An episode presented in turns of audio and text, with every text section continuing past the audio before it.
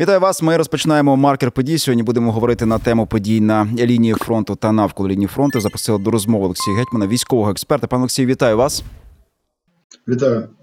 Давайте розпочнемо все ж таки з хороших новин. Нехороших новин вистачає протягом останнього часу. В принципі, ну не те, щоб не хороших, які варто обговорювати і не завжди зі знаком плюс. Але сьогодні маємо збиті російські літаки Су тридцять чотири, Су тридцять п'ять С, падіння літака в Маріуполі, вибухи на нафтобазі в Макіївці, плюс продовжують лунати вибухи в Маріуполі. І там також Таганрог, і ще якесь одне російське місто.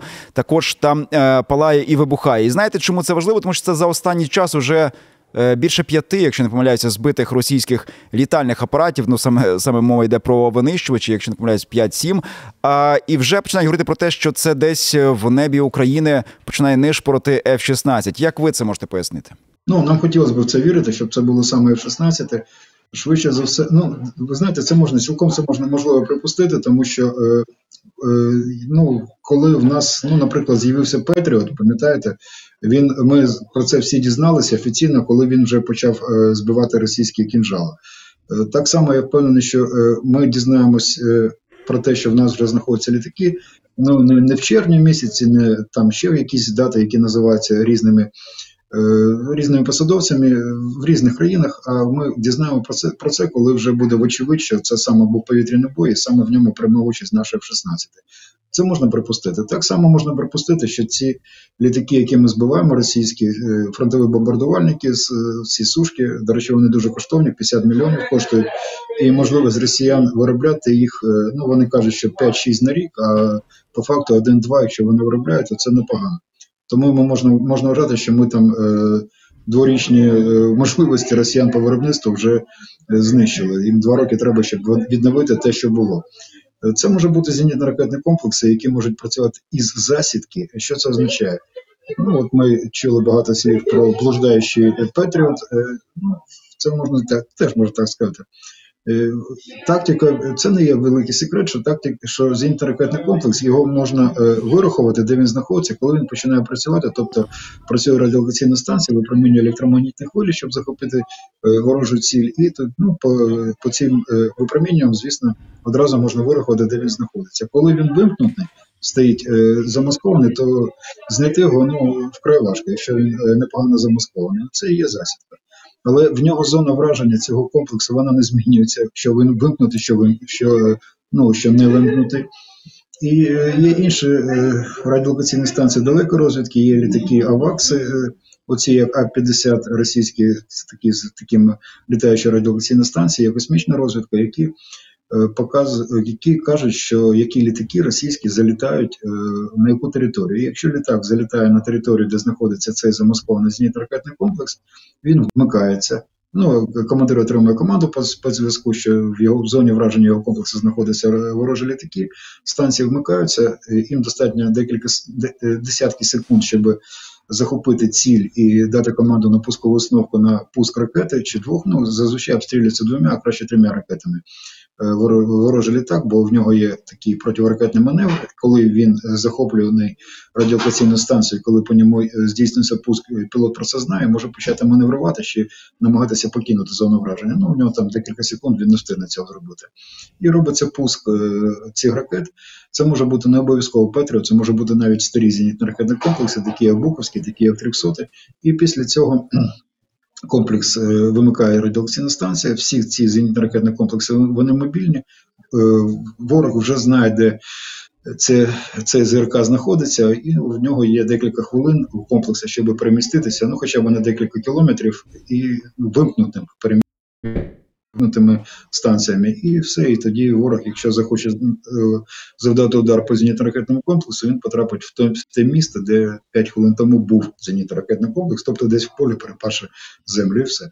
То, ну, можна не встигнути відійти, можна не встигнути захопити, але це вже тактика повітряних боїв, і тут залежить все не стільки навіть від якості комплексів чи літаків, а від фахових пілотів і бойових розрахунків ЗРК. Ну, та якщо не помиляюся, ми спершу говорили про три збитих ворожих літака ще в часи боїв за Авдіївку, потім був ще один літак, по-моєму, позавчора. Ну і от маємо ще два літаки, тобто виходить шість. Ну, якщо цей літак, який впав в Маріуполі, входить в цю двійку, про яку сьогодні говорили, то, ну, можливо, це якийсь третій літак. В будь-якому разі, поки що можемо говорити про три літаки, причому це е, Су тридцять чотири, Су тридцять п'ять, Су тридцять п'ять С, як ви сказали, це досить коштовні літаки, які ворог використовує, напевне, і для того, аби е, кидати свої КАБи. Це головне призначення цих літаків? Чи вони використовуються саме як штурмова авіація для роботи по наших позиціях на фронті? Ну, вони, вони можуть використовуватися в різні, в різний спосіб, але головне, так як їх зараз використовується, це скидання не, не тільки керованих бомб, ну, різних. Це атака з повітря, це може бути ракетна атака. Ну, зазвичай це або планована, керована авіаційна бомба, КАБи, або фосфорна бомба, або безпосередньо звичайні бомби, якщо літаку набрав, якщо він набрався нахабства і залетів взагалі точно, що в зону враження наших зенітно-ракетних комплексів. Ну, зазвичай, бачите, от ці плануючі бомби дають можливість літакам не підлітати дуже близько до лінії зіткнення, ну, до цілі, які вони хочуть атакувати, але тим не менше, наші зенітно-ракетні комплекси здатні їх перехоплювати на таких відстанях. Ну, ми це бачимо. Хоча, знов-таки, нам дуже хотілося б, щоб це був Ф шістнадцять. Бо Ф шістнадцять може стріляти, ну, е- Ну, точно, що далі, ніж Буковські, Тріксоти комплекси, Арісті, Сампті, ну, не далі, ніж Patriot, ну, десь на сто двадцять, ну, більше сто кілометрів, Ф шістнадцять ракетами повітря-повітря, А М сто двадцять Д може вражати повітряні цілі. Ну, якщо це Ф шістнадцять, це дуже добре. Ну, принаймні, хоча, якісь... я ще раз кажу, офіційної інформації немає, це може бути З Р К або літаки, ну, Ми, ми це дізнаємось. Тому як різниця, збили і слава Богу. Хай ну, та, за, зараз найголовніші головне, новини, що які... в нас є можливості це робити. Та, які, які бодай дають якусь надію в цей непростий час. І перш ніж ми ще обговоримо Авдіївку, я хотів би запитати про ситуацію на Запорізькому напрямку, а саме в районі, ну, в напрямку Токмака, якщо брати праворуч там. Це вербове роботи, не ворог продавив наші позиції, те, про що йшлося сьогодні зранку в звітах Збройні Сили України, а особливо командування оперативно-стратегічного угруповання військ Таврія намагається ліквідувати цю проблему і, як то кажуть, загнати ворога назад. Яка там оперативна ситуація станом на зараз і як багато ворог накопичив сил для того, аби рухатися далі? Ну, ми розуміємо, що, умовно кажучи, від е, е, Оріхова, наприклад, куди ворог теж намагається досягти, до Запоріжжя там шістдесят кілометрів. Ну, там від Роботиного далі, але, в принципі, це досить небезпечна зона. Будь ласка. Я розумію. Якщо ми, ми кажемо про Роботине, то треба зрозуміти, чому ворог намагається там робити атакувальні дії. Ну, він намагається крізь. Ми це проговорили, що є е, певні складнощі у нас з артилерією, з е, інші питання. І тому ворог для, хоче використовувати це вікно можливості, і в тому числі вирівняти лінію е, біля, біля, ну, на, біля роботи на Токмакському напрямку. Ну, вирівняти лінію, знаєте, такі слова, а чому, навіщо рівняти, що це, що нерівна, нерівна лінія, вона не працює, працює. Бо лінія фронту зазвичай робиться, армії займають позиції згідно географічних особливостей місцевості. Не по лінії, лінійку хто взяв, намалював лінію, а от там, де, де пагорби, де більш зручні позиції, тому вона може виглядати нерівно. Чому саме там вони хочуть вирівняти? Справа в тому, що є єдина залізниця, які підживлюють оце угрупування Дніпро російське на Херсонщині і, звісно, кримські війська на тимчасово окупованому Криму. Там дві дороги, залізниці, це через Керченський міст і дорога з Російської Федерації через Волноваху. Хоча б в одному місті цю лінію Волноваха, Токмак, Мелітополь, Джанкой, то паралельно нічого немає, навіть росіяни хотіли побудувати, може зараз цим займаються, дорогу вздовж Азовського узбережжя, щоб можна було, якщо ми вийдемо на цю дорогу, фізично будемо її контролювати, залізницю, то щоб було паралельно, бо по залізниці можна набагато швидше і більше перевозити все, що необхідно для Збройних сил. Чому саме там вони намагаються відсувати наші війська? Ну, ми тримаємо цю залізницю під нашим вогневим артилерійським контролем. Вони хочуть нас відсунути далі, щоб нам це було робити важче. Тут дуже зрозуміли їхні дії, ми розуміємо, чому і навіщо вони це роблять. Ну, вдасться їм це чи ні. Вони зараз натикаються на те, що не робили самі. Вони самі вони побудували, там порозкидали багато мін, і зараз їм для того, щоб підсунутися до наших позицій, їм треба рухатись колонами, а колона більш вразлива ніж розсереджені війська, і а якщо розсередитись, то вони самі потрапляють на власні міні. Тому там ситуація вкрай важка, але впевнений, що ми там зможемо не дати їм можливості вирівняти лінію фронту.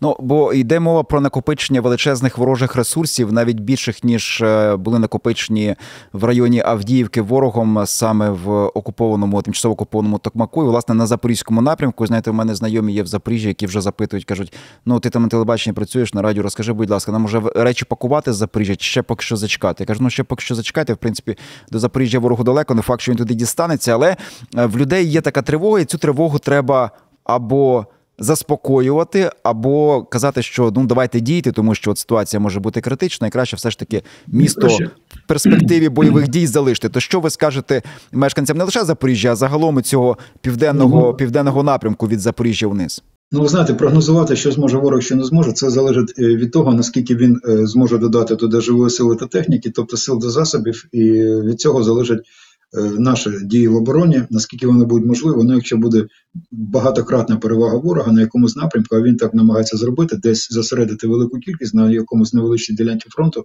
щоб кудись там е, намагатися просунутися.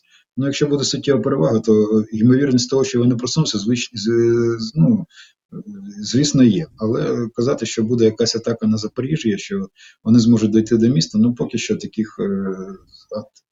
аналізуючи ситуацію, аналізуючи те, що роблять військові, наші сили та засоби, ну, поки що навряд чи їм це вдасться. Далі, ну, знаєте, дуже інколи дратує слухати, коли хтось починає розповідати, давайте складемо план війни, бо це мене просто, ну, як сказати, ну, хай планують хто. Тобто, для, щоб, для того, щоб скласти план війни, нам треба розуміти, що збирається робити ворог, збиратися атакувати. От якщо б ми знали, якщо він нам дасть таку інформацію, тоді ми можемо дійсно спланувати. А якщо ми цього не знаємо, що буде планувати ворог, то як ми можемо спланувати план війни, не знаючи, що буде робити інша сторона? Ну, це виглядає смішно. Але на сьогоднішній день небезпеки, великої небезпеки для Запоріжжя немає. Нема, навряд чи вони зможуть десь там суттєво просунутися. Ну, я чую, що вже гуде... Це на сьогодні. Якщо вони будуть продовжувати підтягувати туди війська, то якесь просування цілком імовірне. Це не означає, що воно буде, але ймовірність такого зростає. Я чую, що вже гуде у вас повітряна тривога, ну в нас поки що немає, але я тому коротко ще одне запитання поставлю, так, щоб жаль, ви да, могли нам, вже переміститися. В... Я, я, я тоді буквально на хвилинку дуже коротко, яка загроза просування ворога далі на е, наші позиції від Авдіївки? Бачимо, що він вже намагається, як то кажуть, розвинути успіх. Ні, на Авдіївці, ну ми ж про це начебто розмовляли. Йому треба, для того, щоб просуватися далі, це не можна просто дати команду, побігли далі від, від, від забору до обіду. Ні, це треба підготувати бойове розпорядження, підготувати план бойових дій. Наступ же робиться, він же планується. Вони мають, а й побігли. Вони не планували поки що ці дії, їм треба певний час для того, щоб привести до ладу свої війська, які були суттєво пошматовані нашими ЗСУ, ну і, і прописати плани подальших наступальних дій. І тому що, ну і навряд чи, багато інших міст, де вони намагаються це зробити. Ну, цілком можна припустити, але не, не ближче, скажімо так, дні чи навіть тижні. Це був маркер подій. Поговорили, власне, про ситуацію на фронті. Вона загрозлива. На деяких напрямках ворогу вдається накопичити значні сили для того, аби забезпечити свої просування.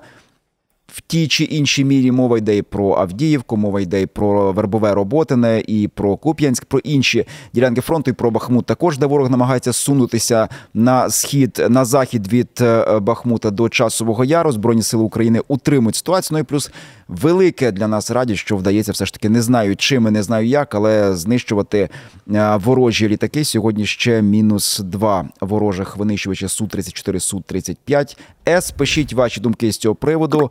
Віримо в Збройні Сили України, донатимо на ЗСУ. Тримаємося купи. До побачення.